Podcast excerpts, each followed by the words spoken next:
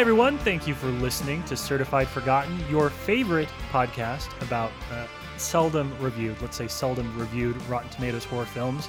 I am one half of your hosts again, Matthew Monagle, and I am joined by my partner in crime, by my by my namesake, Matt Donato. I was named after you, Matt.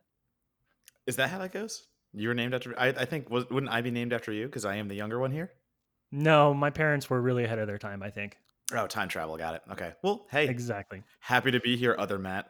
So today we've got a pretty damn good episode for you. Uh, we've got a movie that, well, well, we'll get to that part. But first and foremost, Matt, I would love for you to introduce our guest because I'm so excited about who you have on the show. Yes, I brought with us for this episode about a werewolf movie, uh, Megan Navarro from Bloody Disgusting. You have read her stuff almost daily at this point. I like. Do you ever take a break writing articles, Megan? Um, not much. No. And that's why we love you. You're one of us. This is perfect. And yes, I thought a werewolf movie would be fitting of your styles because I've seen you tweeting about werewolves somewhat, and I hope that I hit the nail on the head. Well, we'll get into that. But as far as werewolves go, yes, yes. Monsters and werewolves are my jam. That's great. Matt, you did technically pick a movie that has werewolves. So, in as much as that, you got that right. That's all I could get right. Let's be honest. So, uh, as a reminder, if this is your first time listening to Certified Forgotten, this is a show that explores uh, kind of the, the films that maybe didn't quite have the landing that the filmmakers were hoping on their initial release. We're talking about movies that have five or fewer Rotten Tomatoes reviews, but ones that we're either passionate about or curious about, which pretty much covers the gamut. Um, and the element of that, kind of the through line in Certified Forgotten, is this idea of discovery and these these films that we sort of find, um, stumble across kind of on the dredges on VOD or at uh, horror film festivals or smaller regional festivals. And so, with that in mind, um, Megan, before we talk about the film, I kind of wanted to ask you about your own discoveries because Matt and I were talking before the show, and kind of the idea that that we feel like somebody shows you a horror film, you're one of your first horror films you watch. Um, you know, that's how you get introduced to the horror genre. But it isn't until you find something that you really become a horror fan. Something that you're like, this is mine. I discovered it. I put my stake on it. What was that movie for you? Okay, this one is hard because I don't really remember because when I was like 4, I my parents had like a tape that they had recorded off of cable that had Wizard of Oz and Hercules in New York and Ghostbusters and I became obsessed with Ghostbusters. And so it kind of started this obsession lifelong with monsters. And my dad was always this huge movie fan, and he'd go to the video store every week to browse the new release walls. And I'd go with him, and I would just hang out in like the horror section, and I would choose movies by cover and like the pictures based on, you know, whatever monster they might have had. So I was watching horror movies at probably way too young of an age. Um, so a lot of them I don't really remember because my parents apparently did not have any kind of uh, filter, so they would just kind of let me rent stuff. And um, yeah, just happily let me watch monsters. So there's so many movies that I'm sure that I watched that I don't remember that I kind of technically discovered. But I mean, I remember the ones that traumatized me, which were things like anything to do with the dolls, poltergeist clown dolls, Chucky. So I guess that vein yeah i don't i don't think there's any one specific movie but um i guess if there's one that started it all it would be ghostbusters. So you were braver than i was because i could admit that for way too long i would avoid the horror idol uh, aisles in uh blockbuster and whatnot because i i was terrified of horror movies as a child and growing up. So i would avoid the same movies that you flock to essentially. And the doll stuff is still to this day, that's the most creepy shit that I could walk into. Yeah, I don't. I mean, the doll stuff creeped me out, and I think that's why I remember it most of all. But I just anything, anything that I could possibly morph into a monster movie when I was a kid, I would. Like, so horror movies obviously were a given because that's where you would find monsters. But Red Sonja, there was like some kind of weird mechanical snake. That's a monster. Some of the robots in the Robocop sequels, I would classify that as a monster in like six year old brain. So, yeah, I like the scariest stuff I would love, and yet I would watch from behind the couch and still be like enamored by it. As a good aspiring horror watcher would do. Yeah, I, I, never had that as a kid either. That's the funny part to me, like hearing people who had stories about, oh, I started watching horror way too young at age. growing up for me, I mean, my parents were so strict and would they were that house that was if you're not 13, you don't get to watch PG 13 movies. If you're not of age, you can't watch R movies. So my entirety of growing up was avoiding horror because it was too scary or gory, not being able to see anything ever. And it's just so interesting for me to hear the opposite side of that. And I'm like, I wonder what would have happened if I had that upbringing where they just let me watch whatever I wanted to. Yeah, but you found your way to horror anyway. And that's like part of why, you know, horror fans love horror is that there is no single entry point. It's like so diverse across the board. No, and that's what we want to highlight with these questions too. So it's really, you know, this is the interesting stuff for us. We'll get to the movie eventually, but I am just so interested in picking people's brains about how they even got into horror. With monsters and Ghostbusters. I like that. Mr. Monagle, I think it's time for question two. Question two, if you dare, uh, is actually about how you discover stuff now. Because Matt and I have talked in the past about how this podcast came to be because we realized we were both at the Brooklyn Horror Film Festival at the same time, literally at the same show years before we knew who each other were. So, where do you go? I mean, you've got basically your finger on the pulse as much as anybody um, in terms of what's coming out that's prestigious, what's coming out that's cheap, what like every avenue of horror distribution, it's like straight into your wrist. So, like where do you go if you're like i really want to find something. I i, I need a recommendation. I'm going here. Are, are you talking about just like across the board? Um because obviously film festivals is is a huge for what's on the horizon. Um and then just a variety of websites that probably you guys browse too. I mean obviously the one i write for bloody disgusting but um upcoming horror movies is pretty good. I mean their sole existence is keeping track of what's on the horizon. Um just programmers, local programmers are really good for finding niche stuff too. And also the like the niche boutiques like Vinegar Syndrome and Severin Films and all of those that like to go back and find the lost gems from decades ago that we might have missed. Let me ask about that because you mentioned programmers. Um, you know, uh, for every what four movies, five movies a programmer actually puts in a film festival, you know, there's probably dozens, if not hundreds, that they haven't seen or that they saw and that uh, decided didn't make the cut. So how often do you get that? How often does someone someone say like, "We're not going to play this at our festival, but you really need to check it out if you get a chance"? Um, well, I'm lucky in that you know I've got a programmer like a local Alamo Drafthouse um, programmer that I'm friends with, and so I get to talk to him on a regular basis and see what, you know, he couldn't get rights to, but he really loves this movie. So probably more often than your average person, I get recommendations from the programmer. Yeah, I mean for me too, I think uh distribution people, you know, getting to know different acquisitions heads and people who are going out there and finding the movies and the stuff that they can't grab. I kind of do agree with you where I'm still finding new movies even if they aren't going to that distribution company because my mm-hmm. friends are like, "Oh man, we missed out on this one, and we really wanted to." And you know, you'll be hearing about it like down the road, but it, you need to watch it right now. So like that has been like a godsend for me too, in addition to the fest stuff. Along those lines, then, um, what's something that you have seen really recently that you feel like is a good discovery? The Seventh Curse. Oh, Ooh. say more. Um, it is on Prime actually. I found it on Prime. So Prime is also a very good just browsing the ra- random streaming services. Um, it's like an 80s Hong Kong action horror movie that kind of reminds me a little bit of Big Trouble Little China.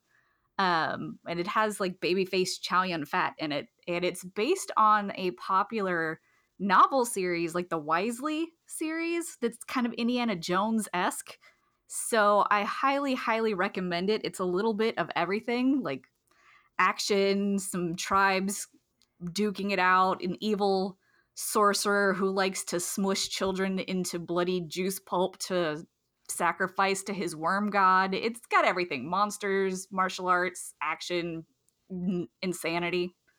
And that was a blind watch. Did you just say worm god? Yeah, yeah.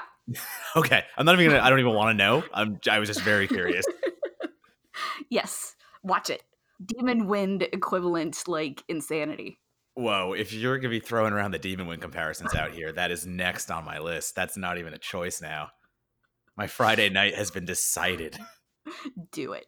And normally, this is where I would say, oh, you know, for our listeners who aren't familiar with Demon Wind, but odds are, if you listen to this podcast, you've already uh, studied at the altar of Matt Donato and Demon Wind. And if you haven't, then stop listening to this podcast right now. And go watch it. I mean, or I'll just yell at you on Twitter or some shit. Uh, so I don't want to derail this, but did I mention that I started to watch Demon Wind and I was like, hmm, I'm not sure this is for me? Well, podcast's over. Cool. Fucking, we're done. This is it. We got 10 minutes into the first episode, and I'm now done with the podcast. Congratulations. This is disappointing for all of us. Not really for me, because this is just more work for me. Well, you know, if we're going to uh, if we're going to end the podcast now, um, we should probably at least do the filmmakers of Howlers, aka High Moon, uh, you know, a favor and talk about their film for a little bit. So we've all had a chance to see this. This was a um, this is a zero reviews. It's it's a new release. So one of I think probably the the more rare um, new release contemporary releases within the last month or so that we'll talk about on the show. But uh, currently sitting at zero reviews on Rotten Tomatoes. Way to go! Which is doesn't mean that it isn't reviewed. It just means that tomato meter reviewed critics are not allowed to talk about it. Uh, but it is kind of a, a, a, mixture of, I'd say, a Western, a martial arts, a horror film, where a a sort of like a, a, gunslinging Van Helsing who has staked his claim to chasing werewolves throughout the Old West and you know eradicating their kind from the face of the planet. Um, he kills what he believes to be the last werewolf, and in the 1800s, finally gives himself up and lets himself die, and that's where the film opens. But there's a magical mystical storm which not only reawakens him in modern time but also reawakens the werewolves that he thought he had killed including the big bad who is going to immediately bring a reign of werewolves upon earth like you do in small town texas and the rest of the film is sort of a combination of this guy in a fish out of water fish out of time story with a, a group of local texans who are struggling to believe the werewolves could be among us and rallying to destroy them before they take over the town. Um, it's uh, it, it's it's it's it's something. I think I'm gonna stop talking about the plot and let the two of you dive in a bit. Yeah, let me just say that the first like opening scene really kind of hooks you in because it starts in like 1800s Wild West, and in the first fight scene alone, you get werewolf bandits, you get a samurai, you get a severed head, somebody gets their hand like a werewolf gets his hand chopped off and i'm like oh man i am so into this right now. This is going to be the wildest freaking movie we've seen in how long? And then it just becomes like a soap opera like a dallas spin-off or some shit. Yeah. I was waiting for you to take that megan yeah uh i i agree with you on the opening like my the the first notes that i pretty much jotted down is there's a fucking ninja um that I did not expect. And then, yeah, they kind of forget about the werewolves in present day. Um, they, you know, they have this guy and he's called the Slayer. Um, and he's got like a silver stake. So I was not sure if we were to have like vampire werewolves, but it didn't matter because once he came back in present day, we just decided to follow the sheriff and his love life and his problems with the mayor. Yeah, it, go- it, yeah. I was gonna say it goes kind of Terminator, where we're fo- focusing on the Slayer, whose name is Colt, and he is played by who is it? Uh, Chad Michael Collins. Do we know this guy yes. from anything? He looks so familiar. I don't, but I looked him up, and he's going to be in the upcoming Creepshow TV show. Oh, interesting. Okay, so we got our first taste yeah. of the Creepshow with Howlers or High Moon. yes. Yeah, and I think there are about five or six or thirty uh, sniper direct to video movies that he's been the star of. Ah, so okay. Theoretically, he has some action chops. And I mean, they show. I was gonna say theoretically, and they do show in the small bursts that we get.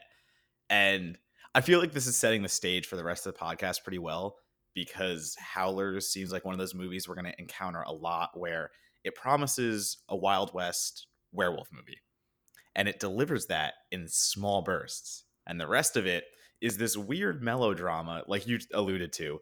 We focus away from the time traveling fish out of water, crossbow wielding slayer, and we just start focusing on this random sheriff who has love life problems that come out of nowhere and apparently play this huge emotional arc.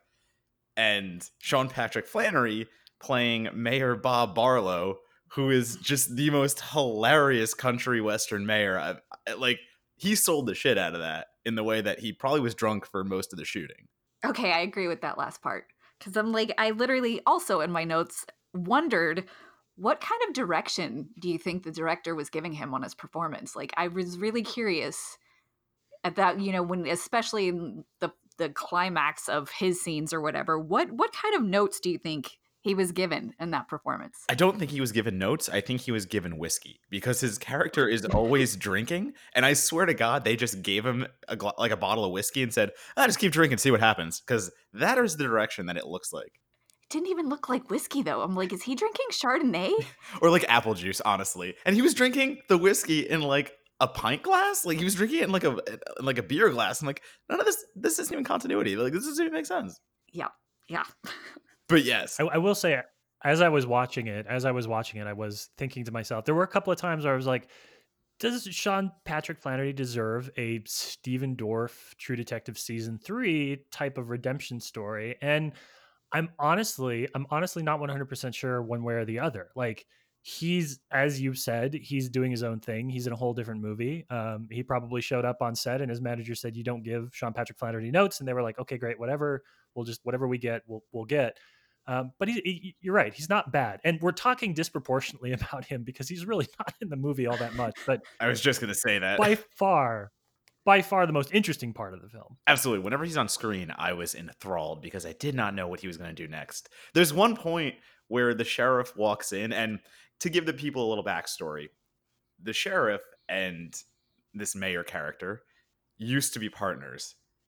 Am I allowed to spoil like their relationship? Like, can I do that, or what are we doing on this podcast? How are we doing this? I would say that if you're a High Moon slash Howlers purist, um, you saw this on opening night, and uh, yeah, I'm not really worried about you.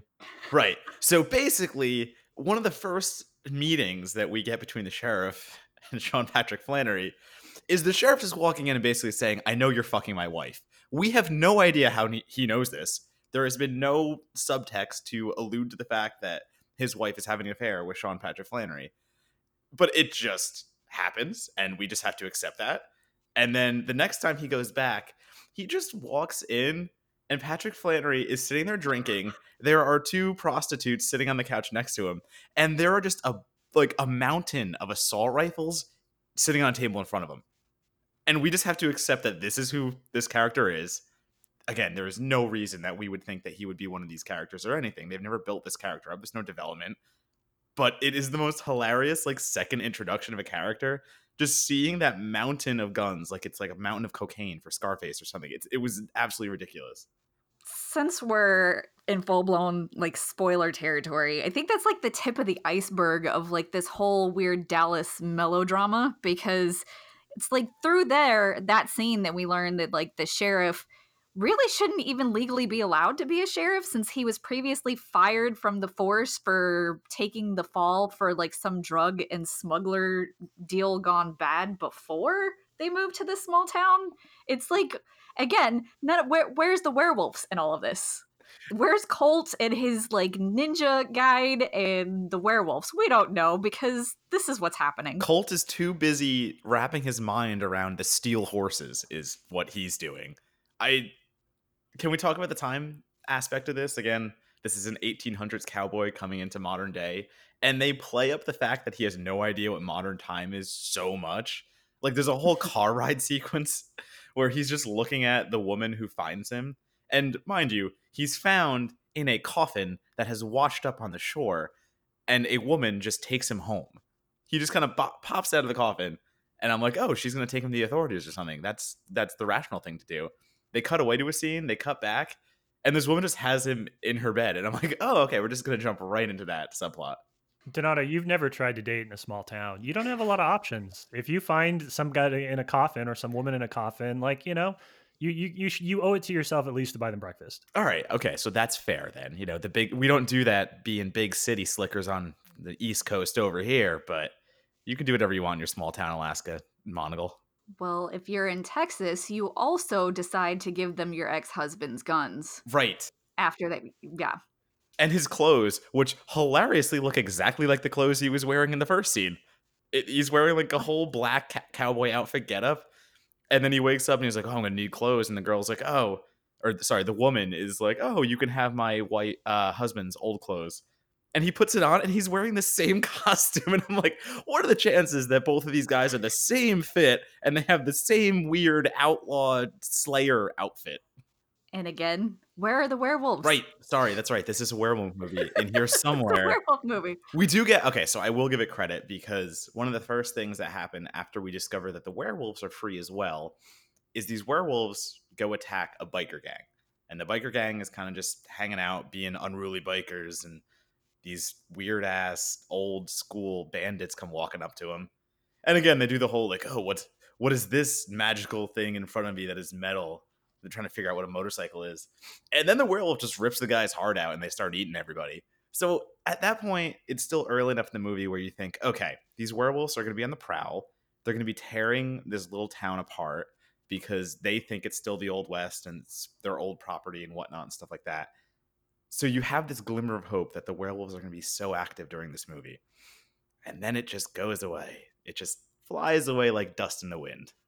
Which is probably for the better because the sheriff cannot be bothered to, you know, solve the string of murders in his town because he's got wife and mayor problems to solve.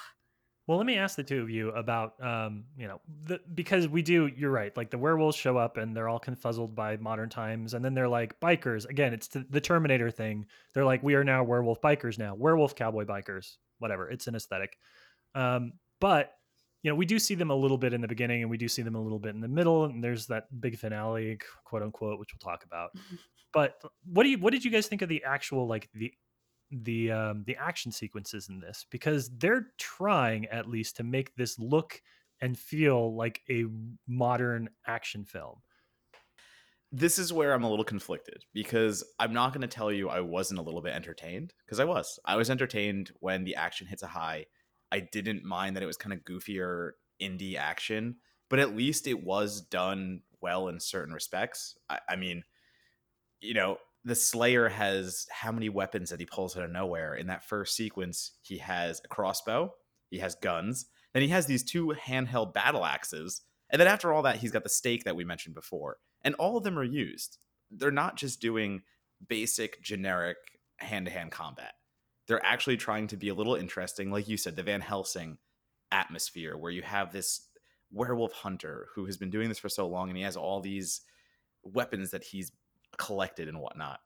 So that did work for me a little bit in that aspect. And I do think Chad Michael Collins, like you said, he's an action guy and it comes out in spurts when he's allowed to and you're also playing against somebody else so you have to be on their level and the actors that he was with i'm sure did not have the same stunt capabilities so it was him doing a lot of the heavy lifting but again it wasn't that bad and i mean we'll get to the gore and stuff later i think but just on an action level when it's there it, on a from an indie perspective i know this isn't a big budget thing but again we're talking about certified forgotten movies here it's better act, acting in the action sequences than you're going to find in half the low budget action films we watch Yeah, I, I agree with that. I think where it's diminished though is like the rules of this world are very, very muddied and nonsensical that kind of like contradicts what action there is and the choreography that there is there. Like, yeah, he's got all these weapons and stuff, but it takes to like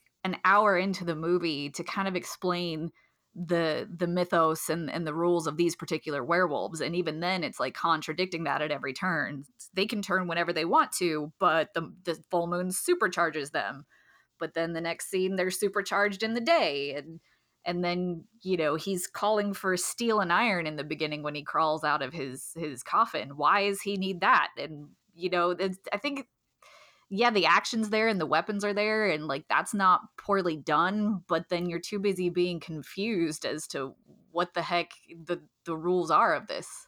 and that I, again i will not argue with that. I was just going on the action itself but yes I'm, I'm glad you brought that up because it does take about three quarters of the way into the film for it to actually explain what the hell these werewolves do and why why they're able to attack during the day or attack at night and you know what why were there silver bullets when colt wakes up in that woman's bed not only did she give him a weapon not only did she give him clothes she also has silver bullets and is literally like, "Oh, you're gonna go hunt a werewolf?" Well, well, no. The question is, why did you have them? Were you gonna go hunt a werewolf? we don't know. We don't know. We don't know. I like to think that she was gonna just in case one day she thought like werewolves were real or something, and she was like a survival expert, and she was just holding those bullets. But this is it's a coincidental movie every step of the way. The plot only services what each scene does. It doesn't want to tie them all together, but it does want to have fun in a way. Like little details as the prison being a, an old bank vault and just giving it a, little like aesthetic touch that might have been glanced over in another film where it's just some backlot or like rented town prison cell that kind of looks like pretty generic. So it it does try that kind of stuff, but again, yeah, there are no rules. There are no anything in this. You know, Colt gives his whole backstory about how he was a Union uh, Civil War soldier and how he stumbles into becoming a werewolf slayer and he just wants to be released of his job and he can't be and then there's the mystical the keeper is his magic samurai who teaches him the ways and there's a hilarious shirtless scene where he is shirtless training to be a werewolf hunter because he is sexy and that is what sexy werewolf hunters do. And how does one turn into a howler? Because it seems like they emphasized the bite but then people were getting clawed and turning and well yeah i don't it was bites. Right? Oh, I mean, I know bites is what turned people because. Are you thinking of the rookie cop? I'm thinking of the last particular one. Right. Okay. Oh yeah, yeah. The last, yeah.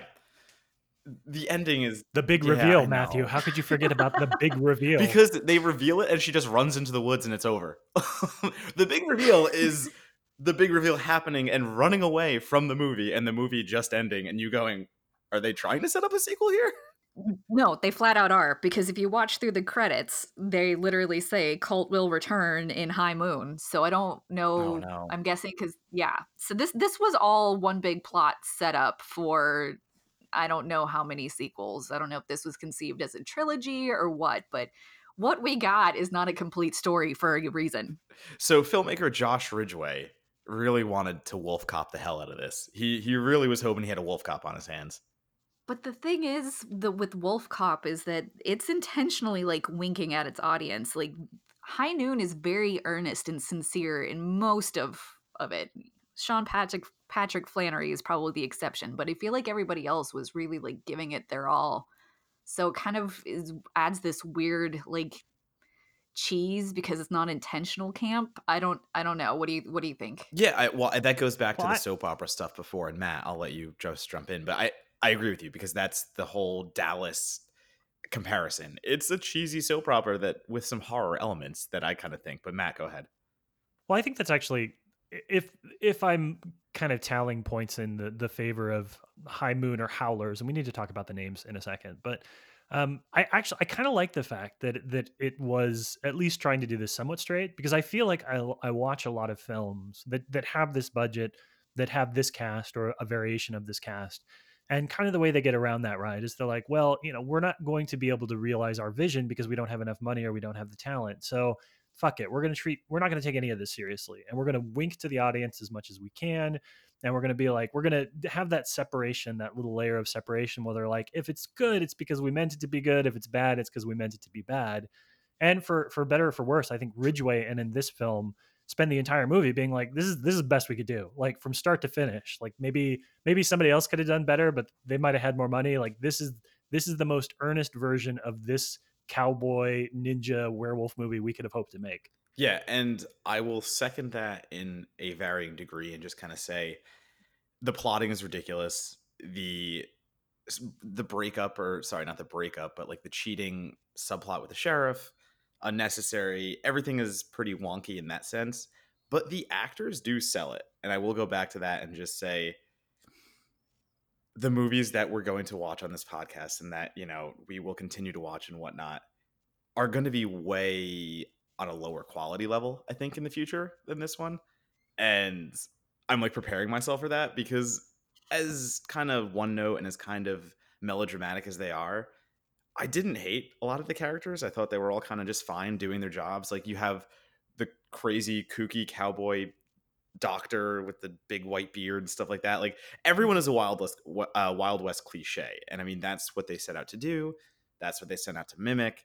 And you know, Matthew Tompkins as Sheriff Ethan Hardy, the sheriff that we keep mentioning, for as ridiculous as his character's arc is, he delivers a pretty solid leading performance and he's asked to do some things that distract from the werewolves and we start thinking you know where are the werewolves and where are all these things? But he still has the gravitas to lead the film and keep it moving towards those other plots. So i, I you know i do agree it's it's not the best and i think that it's this is the bane of some of these indie movies. But in the same respect i do give this one a lot more credit than other indie films in the sense that they did uh, put a cast together that you can watch pretty consistently for the whole film and not start picking out like oh well they're the weak link they're the weak link they're the weak link. Yeah i would agree with that. I mean i appreciate the earnestness. I think though it's one of those things where if you're gonna have this crazy insane mishmash of genre it almost seems like the writer was throwing in all of his inspirations you know like here's here's a little bit buffy the vampire slayer here's a little bit terminator here's some werewolves and here's a western and if you're going to go that crazy with all of that I mean, you either I feel like this movie could have benefited from streamlining the story with the earnestness and the sincerity of the performances, or it could have like upped the intentional, like not even full blown camp, but just a little bit more lighthearted. You know, like one of the town folk literally when they're in the shootout in the garage or wherever they were, he's like, "Keep your ass clenched," and you know that type of dialogue. If we can get a little bit more of that, I think it would have gone a long way in a in a movie that's like all over the board with its its um inspirations. And that brings me back to Sean Patrick Flanery because all of his lines are pretty much that. The one I wrote down immediately is like one of the first things you hear him say is he's shooting downrange uh, with a revolver, just kind of testing it out, like a, a big hand cannon there. And his comment is, kicks like an ex-wife and i was like that that is who this character is going to be this entire time. Okay that's cool. And that kind of di- kind of dialogue i agree. We needed more of that. And in my mind you take out that subplot about the sheriff and his wife and the cheating and the fact that they're never going to be okay because what happens in the end with that? Absolutely nothing. He comes he uh, the sheriff confronts sean patrick flanery's mayor twice about the incident and both times it just ends with him saying, but in the other hand, we have to deal with these werewolves. So forget about what everything I just said. I'm not angry anymore. We just got to save ourselves. So that didn't even play into the actual like stakes of the final culmination of the battles. It literally was just there to kind of tide over a few scenes, introduce a daughter character that again has no bearing on the actual outcome of the film, and just kind of keep us with that filler material where you could have cut that out you could have just had it been a tense partner relationship between the sheriff and the mayor because the mayor's a goddamn drunk who's running the town to the ground and stealing guns. It, it, I didn't need that whole uh, divorce arc, or not even again, not divorce arc, but soon to be divorced arc. Yeah, and I think it's actually even worse than you suggest too, because the one thing that really like the walking out of this movie and all the ridiculousness that's in it, the thing that I walked away being like, "What the hell?" was really for this sheriff character for everything that you say, they they like Poochie him. They Poochie died on his way back to his home planet at him because there's literally after they do make this whole big noise about like, oh, he's been wounded, he needs the scepter or else he's gonna turn. And you know, the main character goes running off and he's like, oh, I'll get him, don't worry about it. Like the the epilogue for this movie, or kind of like the interstitial before they get to driving off into the sunset, is them being like, oh, and the sheriff died, um, you know, on, on scene. He didn't make it, and like his family is, is, you know, we can't find his family which is just it's the weirdest for as much real estate as this film devotes to the Dallas arc and to try and ground it in some sort of relationship drama. Like literally the big culmination of all of those storylines and all of those characters is like a, a, news reporter on television going, He's dead, we don't know where they are. And then he follows that by saying Sean Patrick Flanery's Bob Barlow, the mayor, is totally fine. So you you Poochie, the main character who, like you just said, we've invested so much time in and so much emotionality and then the mayor who we're supposed to hate who is basically screwing everyone over he just has a few wounds. And and like you just said it's a news reporter saying oh and mayor bob barlow is found with minimal injuries and he's just talking about werewolves. And it's like wait what the fuck? Why is he alive? I kind of wonder if that's supposed to be an ongoing story in the intended like sequels mm-hmm. but maybe not because like you were saying the ending we're he's supposed to be our kind of lead i mean i guess Colt theoretically is but we spend so much time with the sheriff and in the end ultimately he's revealed to be a bad guy too because whatever the sheriff was or the mayor was doing they were in cahoots in dallas before they moved to this small town together Yeah. they like fled a bad situation. I mean drugs and gun smuggling and all of this stuff. So it's not like the sheriff was a good guy. So it's like pulling the rug out from the audience. By the way he he seemed like you know the heartbeat of this this dallas story but you know he's kind of just as shitty as the mayor. And we're to give you this weird epilogue that kind of is not definitive because we're not showing you the dead body. I mean, when when you last left off, it seemed like he could have been saved. So I don't know. It's like Colt will return in High Noon or whatever the sequel will be, but maybe so will this ongoing Dallas story because I don't know why else you would dedicate such like so much of this movie to them if it's not meant to be like you know the three of them in this ongoing trilogy or something Yeah, and that's a good point to make because during the end credits, again, it's Colt coming back in High Moon. But like you just said, we don't spend the most amount of time with Colt. We spend the most amount of time with the sheriff and with his whole Dallas arc. So exactly, you have a character that you want to make the Van Helsing character. He is your main character. You're alluding to the fact that he is, but you don't give him the time of day. You give him the Terminator arc and Right. you use him for comical relief when he wants to call or he wants to say i'm going to ride the middle horse or some shit like that i don't know whatever his latest ambivalent comment on society is uh, and yeah it, it, it does make for an awkward watch at the end because we know who the main character is and we just sit there going okay so what's with all like the slamming on the table and yelling at your wife stuff Well, clearly you're you're not giving Colt his his due because there are, by my count, at least two scenes where they flash back to him and his dearly departed wife um, fighting off werewolves before him going off to fight in the Civil War. So, I mean, if that's not character development, I don't know what is. you know it's character development him holding that big old lock of hair and just rubbing it angrily in memory of his wife it's just so weird it's a lot of hair to be carrying around My favorite, though, that we haven't really touched upon, like the gore, but there's one scene in particular, m- was it maybe halfway through, where it's like they come upon the aftermath of like werewolf carnage. They find one crazy townie who is unfazed by it, and one guy who's survived the carnage, and the they pretty much relay to the cops that they taught the werewolves how to ride motorcycles before getting slaughtered.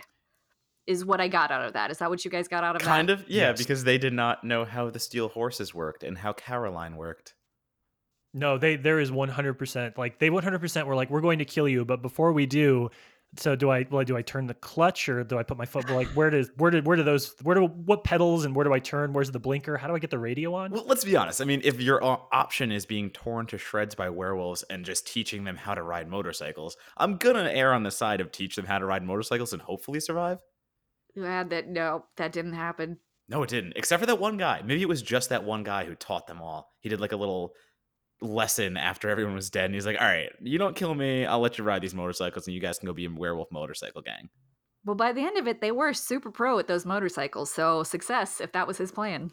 Yeah, they were really good at revving those engines. Just sitting outside of houses, revving the engines and howling, which is a great sequence. It, like, again, this movie has so many fun sequences, and if you describe it to someone, it sounds like a great B movie. It just needed so much more of those sequences. Yes. Well, let me ask a question because I was trying to figure this out the whole time I watched it. What percentage of the town is dead? Because we are introduced, like this town seems to have maybe 30 people in it, and we watch about 20 of them die. So is this is this town just gone now, pretty much? Well, I don't. The town isn't dead because you get the. Okay, so when the movie opens, a poor bystander is walking by the coffins, and he dies because the werewolves break out into modern day, and he happens to be there, and they're hungry. You know, he'd been asleep for how long? Pretty much cryogenically frozen as, or the dead werewolf equivalent of that. So yeah, so one guy dies there, but then they go right to the bikers, and it's not like the bikers are townsfolk, and that's who they murdered, and you know that's who we were just talking about too. Okay, so that's a bunch of dead bikers. But then after that, they're just killing the law law enforcement. You know, they kill the two deputies. Uh, they kill what a few other like bodyguards and henchmen. They turn a female deputy and two prostitutes into werewolves. So I, I think the town's pretty okay. I'm gonna guess by the like Terminator bar scene when a Colt walks in and buys his first whiskey with whatever ice is. Uh, there was a lot of people that tried to take him on. You know, just this, the bar was pretty hopping for like middle of the day, small town Texas. So, based on that, I'm going to say that it was a pretty good population that just knew to stay home and shut their doors. Yeah, I, I did appreciate that that when you're you know you go to a bar and you're like you see somebody about to throw down and you're like circle up guys it's time to ninja fight. yep. and then there's One the, by one too. yeah, there's the one drunk guy who's in the back who gets like hit by one of the other people, and he doesn't join the fight. He's just like, all right, and that was it. And it just cuts to the next person. You're like, wait, what the fuck? I also love how these town folk are super into just showing up to be like deputies for the day. Like there's no rules or training whatsoever. Like they picked up the the old guy Walter at um the Walt. leftover aftermath and he just tagged along with the cops like for the rest of the movie pretty much. You know, like yeah, I'm ready to go hunt some biker werewolves, no problem. I mean, what else is he doing that day? You know, what he's got to tend to the farm, go check the cattle. Nah, he's gonna hunt some werewolves, man. I mean, some cops would be like, "No, you're not qualified. You you stay out of it." Nope, nope. Come on, come on. More the merrier. the old mob mentality rule. That, that's that's a good way to go about werewolf hunting. I do I do want to you know Matt you were talking about sort of like the bigger ideas. I, I want to give this movie credit because it does have one thing that was really interesting that I that I almost was like if if you'd spent more time with this this could have made this a, a good film. Um, and that was the exchange between Colt and the the werewolf leader, which is basically like they've been dead for hundred years. They died, um, and then they were resurrected by this bolt of lightning in the storm. And he asked the question. He's like, "Where were you when you were dead? Like, I because you know, Ah, were you were you in a good place? Like, you know, wh- where did you end up?" And I was like, "Oh, this is like this is the most interesting part of your movie. This is the best idea on the page. Why aren't you diving more into into this? Because for like five seconds in the movie, there's this idea that like the werewolf leader is like, I can't die again because I know where I go, and Colt's like, I don't care if I die because I went somewhere well. And then like it's just gone. mm, yes, that's like in the last few minutes. Really, it gets like existential for a hot second, and then they go back to battle axing. Yeah, isn't it? It's that whole afterlife thing because that's tying back to Colt's birthing of becoming the Slayer, and when he talks to the Keeper, and doesn't the Keeper uh, themselves, this samurai or ninja, whoever they are, which again, Chinese warlord. He's a Sorry, Chinese right. warlord from the China- Ming Dynasty. Yes, that is canon in the film. That is part of the explanation. But Yes, the reason we know that is because Colt says he is a Chinese warlord from the Ming Dynasty. I think three times. Yes. Yeah, he likes. He's a name dropper. He likes a name drop. I mean, what else is he gonna do? But again, though, it is the afterlife that we're talking about here, and it is this heaven and hell. I would assume that that's what I'm getting from it. Um, again, just based on the fact that the keeper comes from the afterlife, and if the evil werewolf guy went somewhere bad and Colts went somewhere good, I don't think there was much subtext to read into there. I think it was heaven and hell. I'm pretty sure. He kept calling it the afterworld. Right, But again, afterworld.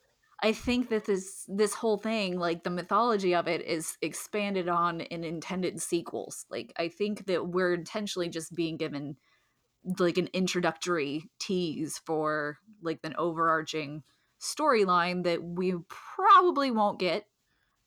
I was just gonna say, save those problems for the mainstream movies. Like, let Alita Battle Angel fuck that shit up. Like, indie movies should just go right for the gut. I mean, they they gotta Yeah. kill kill shot it.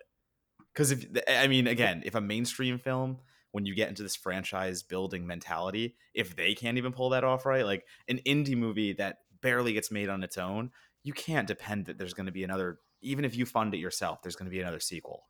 Right. Well, let me ask you guys then. You know, let's say that the popularity of this podcast episode, it's shared on social media by everybody from, you know, Kim Kardashian on down. Suddenly, High Moon or Howlers is one of the most successful movies of the year. What would you like to see in a sequel? I, I, I just I inserted all that before stuff because I want to see us be big. But like the real question is, what would you want to see in a sequel? Hmm. I, I mean, just more Colt. Honestly, I would want more Colt and more Colt comedy in the Terminator style because, as dumb as those jokes wa- were, I, I think he kind of had fun with like playing the dumbfounded uh, fish out of water character. I was okay with those. So sh- shovel more werewolves in there. Definitely don't have it just be that one biker gang. Do like a whole Mad Max biker gang werewolf kind of thing, and then yeah, I'd be okay with that. Obviously, more Colt and keeper, like Slayer, Keeper, Scepter stuff. Um, I kind of wouldn't mind if it was like this Lucy versus Colt Romeo, Juliet, star-crossed, you know, they're they're doomed to be enemies, but they started out like as allies. Let give me some some more interesting stuff with that and werewolves and and this crazy mythology you only teased. Right. And keep in keeping with not remembering anything Dracula, when you said Lucy, I thought you meant Charlie Brown. I was like, that's an interesting reference. Oh no, no, no. no. Contextually, so everyone knows, Lucy is the woman who picks up Colt out of the grave. So yeah. And I guess just to jump right into that, at the end of the movie, Lucy and Colt drive up to the spot where Colt will defeat the werewolf leader. And he tells Lucy to stay behind. They're fighting the whole time. We don't see where Lucy is or anything. And there's this moment where the werewolf leader gets stabbed by Colt and he's like, You can't kill me with anything but the scepter. I'm the last one, or I'm not. What is it? I'm not the last one, or I am the last one. Oh, He's, I am the right. last one. He's the I am the last one, so you have to kill me with the scepter, and you don't have it. And then Lucy comes out of nowhere, stabs him with the scepter, but plot twist, she's also a werewolf. So number one, he could have died anyway, and number two, she has now turned into a werewolf for some reason. And I shit you not, she immediately runs away from the screen and just runs away. It's not confronted. It's not anything. She says her one line and then just sprints, and it's like, okay, I guess that's one way to end this movie. she she says i'm like i'm not the last one did she say she's not or just there isn't one No- more. I don't she no, she says- line. she says you're not the last one saying like bitch i'm a werewolf. Okay. you're gonna die anyway. Fuck you i'm out. And she just runs. Like the most hilarious sprint too like just into a bush. She just sprints behind a bush and she's gone. Like she's embracing her howlerness i guess. She but is. again like so much of this movie just feels like one big setup for a sequel. That- so it's it makes it super hard to to judge it on its own terms yeah because again ju- going by WolfCop and I, I bring it up again just because it's another indie werewolf movie that yes again, it tries to do the same thing where it wanted to be a franchise, but WolfCop goes balls out in its first film. It gives you everything that WolfCop could be right up front to then say, hey, if you want another one of these that's even crazier. So we've already brought the crazy. If you want to up this another level, then you can have another one. But you still have to deliver that first film. You have to deliver that WolfCop that you're selling. And in this case, it's High Moon. You're telling us it's a uh, werewolf Western film and then you give us the alluded to Dallas melodrama for 70% of the film. And like that's not even a joke. It's like 70% of the movie is just this I I I don't want to say boring, but a little tedious melodrama.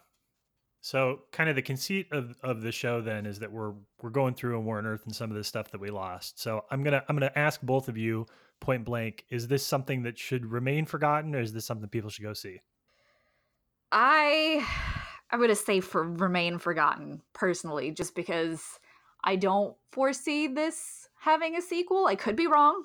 If it is, then maybe I change my answer. But uh, you know, on its own, being kind of obscure without much buzz, it's a low indie fare. Like I don't expect that it would ever get a sequel to to kind of close it out. So it's just a whole bunch of confusing open-ended questions. So for me, I'm saying forgotten. I I was battling with this before because I knew you were going to ask it, and I really did want to give it the old college try. Go watch it on your own and you know see how it goes for you. But the more we did talk about it, the more I do agree that this is a bit of a mess of ideas of something that could be way cooler and just doesn't get there. And like you just said, Meagan, if there is another one of these, if we get a High Moon 2 and they want to go full force into the werewolf bounty hunter aspect, great. Then you should start with High Moon so you understand what the hell's going on and at least get a little background and then jump into High Moon 2. But as it exists, it's a pretty fun concept that's not executed on the same level of fun that you're expecting. And we didn't even touch on the, you know, prosthetics and stuff like that, the face makeup of the werewolves that, you know, I've seen worse, I've seen better. So it's one of those things that you don't even kind of make a mark in that sense. You don't have that crazy transformation.